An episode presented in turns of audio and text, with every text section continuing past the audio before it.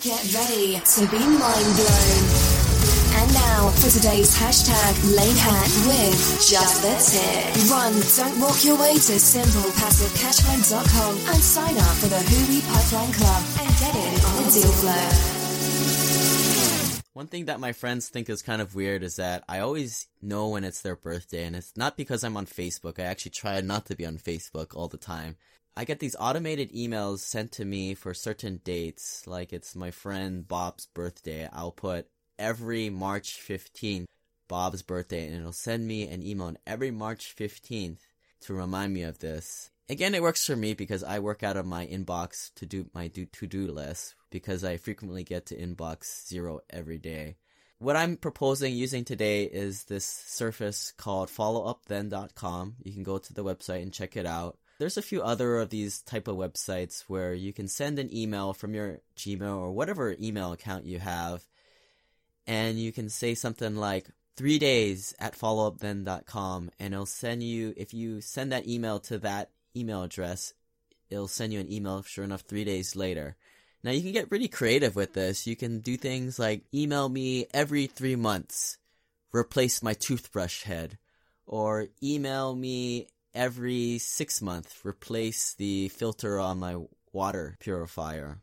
Again, you can get even more creative and, you know, other than the birthdays, you can add things like email me in one year. For example, I met a guy at a real meeting, and he was like a newer investor, and you know, just out of college. And I said, "Hey, I know you're still trying to graduate, but let's talk in about a year." And you know, right then and there, I got his number and I put it into the subject line of my email, and I put 365 days later. And sure enough, the other day, the uh, that email came through to give him a call, and I did. Well, I just texted him and I said, "Hey, what's up, man?" And he just like WTF, like that was the craziest thing that I remembered a whole year later to call him back. And I think those are the things that people remember is not that fact that you were able to call him, but like, I mean, who does that? I mean, nobody does that kind of stuff. So just another tool in the toolbox you guys can try. Again, that's followupthen.com. There's a few others similar tools that you can use, but get creative with it and see how you can integrate it into your business or life.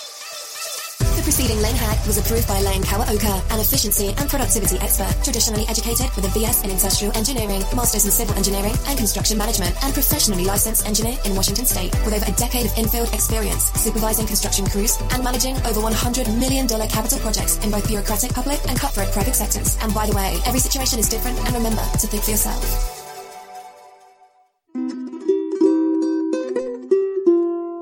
We talk a lot about syndications on this podcast, and most of the time, these offers are only for those with an accredited status per the rules of the SEC. Now sponsoring the Simple Passive Cash Flow podcast is the American Home Preservation Fund, a crowdfunding solution to the mortgage crisis in America, empowering investors to fund the purchase of distressed mortgages. The AHP fund aims to keep people in their homes by investing in notes. It's an opportunity to earn returns while feeling good about making positive social impact. You can start investing with as little $100. You can learn more at investinahp.com. And if you want the free Burn Zone book, please send me an email at lane at simplepassivecashflow.com.